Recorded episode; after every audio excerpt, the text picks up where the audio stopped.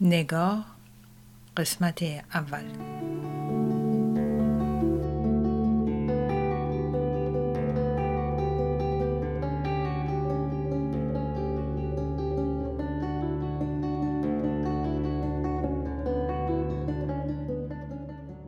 از پشت پنجره اتاق هتل خیابان در آن پایین دنیای دیگری به نظر می آمد.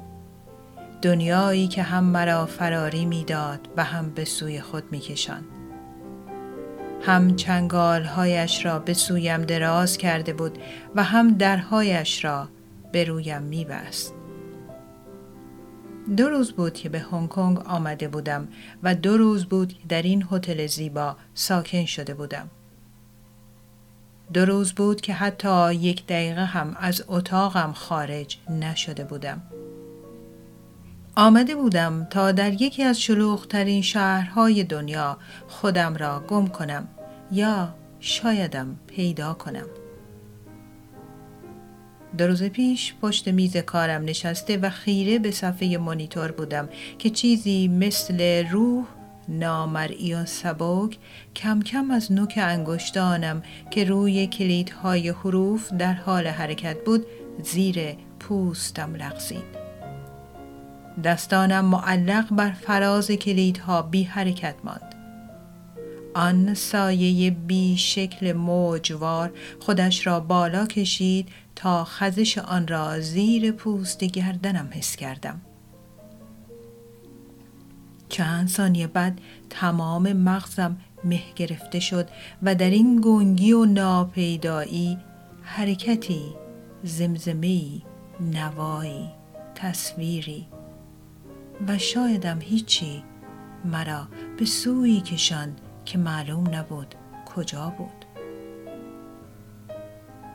حرکت دستانم روی کلیدها را می دیدم ولی نمی توانستم بفهمم چه چیزی آنها را وادار به حرکت کرده است. شماره گرفتم چند سال و چند پاسخ و من در نیمه روز کار را رها کردم و ساعتها بعد سر از این هتل درآوردم.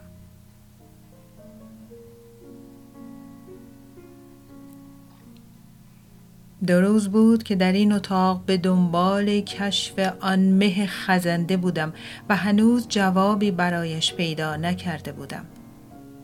چرا مرا به اینجا فراخوانده بود؟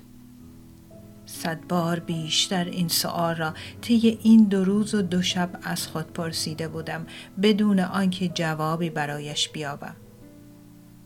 حالا باید دل به دریا می زدم و به خاطر حفظ عقلم هم که شده می زدم بیرون.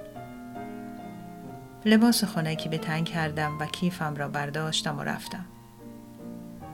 به محض ورود به خیابان سیل آبران احاتم کرد و مرا مثل جزی از خود به پیش برد. پیاده رو شلوغ بود و از هر دو سو مردم از کوچک و بزرگ زن و مرد بومی و توریست در رفت آمد بودند. مقصد را انتهای خیابان گذاشتم. پاهایم مرا به آن سو می برد و چشمانم در دنیای دیگری سیر می کرد. چشمانم در آن دنیای خیالی به گشت و گذار مشغول بود تا شاید آنچه را که گم شده و ناپیدا بود؟ شاید آنچه را که عدهای آرزو می نامیدند عدهای سعادت و چند نفری پیوند و آنچه او نمی‌دانست چیست بیابد. حداقل نگاهش کند و ببیند چه شکلی است.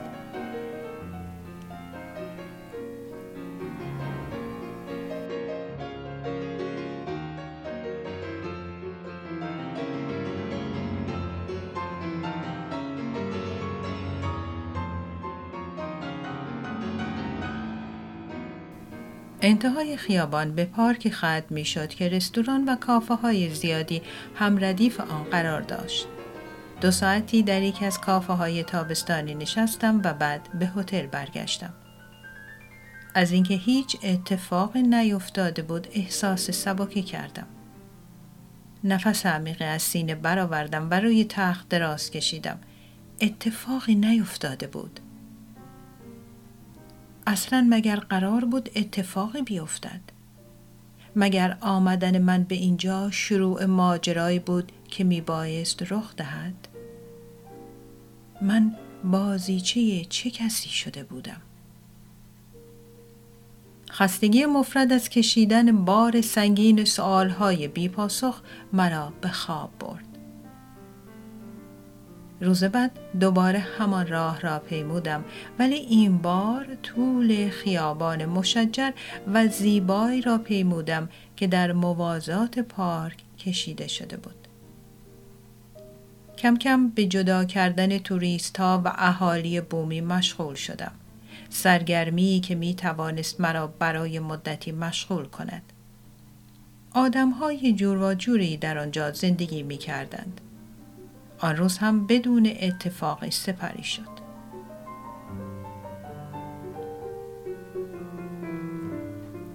روز بعد به علت تشویشی که توی دلم لانه کرده بود در اتاقم ماندم و بیرون نرفتم. علت خیزش چنین دلهوره و تشویشی را نمی‌دانستم. شب نارام گذشت. روز بعد به محض باز شدن چشمانم چنان احساس اندوه و دلتنگی عجیبی وجودم را فرا گرفت که کم مانده بود بزنم زیر گریه. امروز به هیچ وجه نمی بایست خودم را توی این اتاق زندانی کنم. باید می رفتم بیرون تا در میان سیل انسانهای تنها تنهاییم به حساب نیاید. و این بار در جهت عکس شروع به حرکت کردم.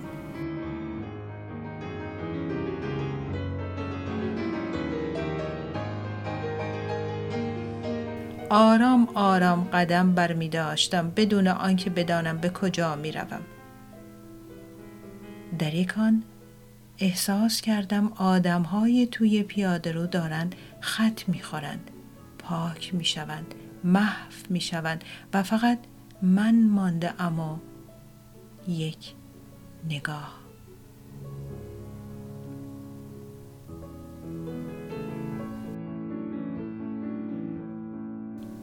صحنه هایی از فیلم های ماشین زمان به سرعت برق از ذهنم گذشت.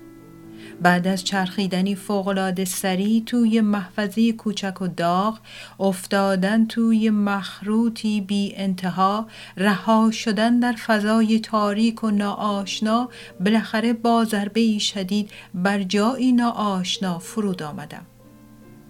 همه چیز در اطرافم خیلی سریع میچرخید.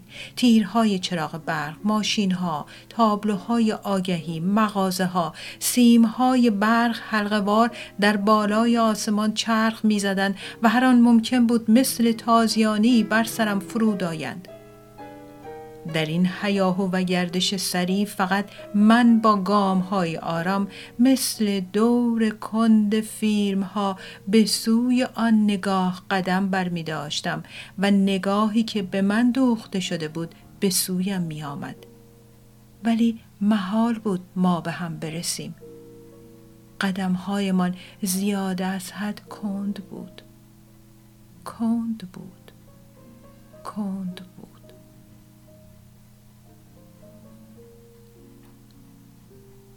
یک لحظه بعد همه چیز به حالت عادی برگشت و من و صاحب نگاه از کنار هم گذشتیم. حالا دیگر حتی آن قدم های کند نیز برداشته نمی‌شد.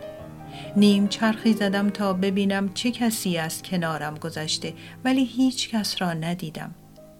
تنهای تنها در یک میدان بسیار بزرگ ایستاده بودم و آفتاب با شدت تمام بر سنگ فرش میدان میتابید. سرم را بلند کردم تا ببینم گنبد آسمان سر جای خود هست ولی از شدت نور خورشید چشمانم به اشک افتاد و همه چیز حالتی غیر شفاف و تابدار پیدا کرد. سوزش شدید پاهایم مرا به خود آورد. سنگ های داغ میدان کف پایم را می سوزاند. کفشایم کجا بود؟ اینجا کجا بود؟ من در وسط این میدان وسیع و خلوت زیر این نور وحشتناک خورشید چه کار می کردم؟ سعی کردم قدمی بردارم اما هرچه تلاش کردم بیفایده بود. لباس نازک تنم از تابش شدید آفتاب مثل کاغذ و پوستم خشک خشک شده بود. گرمای شدیدی که موجوار روی سنگ فرش میدان در حرکت بود تداعیگر آب روانی بود که من در آرزوی نوشیدن قطری از آن بودم سرم را پایین انداختم. احساس می کردم خورشید قطره قطره آب بدنم را نوشیده و از من هیچ چیزی باقی نخواهد گذاشت. برزان و خم شدم و لحظه بعد دراز بر سنگ فرش میدان افتادم. پلک هایم را به زحمت گشودم تا یک بار دیگر زمین را ببینم. خیره به نقطه‌ای در انتهای میدان شدم. صدای قدم های تندی در گوشم تنین انداخت که بر سنگ فرش میدان خوابیده بود. صدا را می شنیدم ولی چیزی نمی دیدم. با تهمانده نیرویی که داشت آب می‌شد دستم را به سوی نقطه دراز کردم که چشمانم به آنجا خیره شده بود. پلک هایم داشتند بسته می شدند که دستی به سویم دراز شد و زمزمه مثل نوای دلپذیر ریزش آب از دل کوه شنیده شد. نرو نرو نرو. صدای صاحب نگاه بود.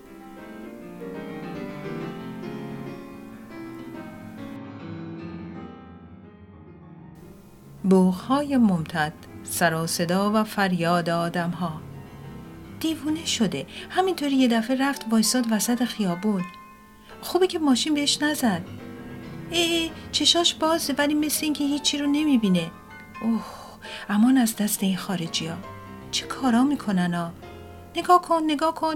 مثل اینی که از هر جا که بوده داره برمیگرده. چشاش داره به حالت عادی برمیگرده. هی هی خانم منو می‌بینی؟ هی خانم حالت خوبه؟ این چه سالای احمقانه که داری ازش می‌پرسی؟ اون که زبون ما رو نمی‌فهمه. دوباره سر و صدا فریاد و بوغ ممتد ماشین ها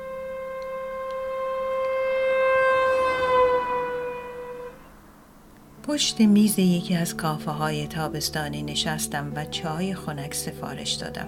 اکثر کسانی که دور میزهای دیگر نشسته بودند خارجی بودند و مثل من توریست. وقتی چای یخ خوشعت روی میز قرار گرفت با لذت تمام جرعه از آن را نوشیدم و شروع کردم با یخهای توی آن بازی کردن. چرخش یخ توی لیوان انعکاس برخورد یخها یادآور نگاه سمجی را که از چند لحظه پیش روی خود حس کرده بودم مرا وادار کرد سرم را بلند کنم و به دنبال صاحب آن بگردم. اطرافیانم گرم صحبت با یکدیگر بودند و کسی توجهی به من نمی کرد پس این نگاه سمج به کی تعلق داشت؟ آمدم سرم را برگردانم تا ببینم کی پشت سرم نشسته که تماس ملایم دستی را بر شانم حس کردم و یک نفر سایوار از کنارم گذشت. نگاه صدا تماس. خیالاتی شدن دیگر شاخ و دم نداشت. از چند روز پیش تا به حال مثل آن بود که یکی رفته توی جلدم و مرا دارد به جاهایی می‌کشد که خودش می‌خواهد برود. حالا میفهمیدم وقتی قدیمی ها می‌گفتند شیطان رفته توی جلدش یعنی چه. واقعا هم شاید شیطان رفته بود توی جلدم. از کارهای خودم سر در نمی آوردم و از همه بدتر این که حس می کردم کارهایی را دارم انجام می دهم که قبلا حتی تصور انجامش برایم ممکن نبود. مثلا همین سفر ناگهانی به اینجا. من همیشه در زندگی با برنامه پیش رفته بودم و هیچ وقت به قول معروف هوسی دست به کاری نزده بودم ولی حالا اینجا بودم.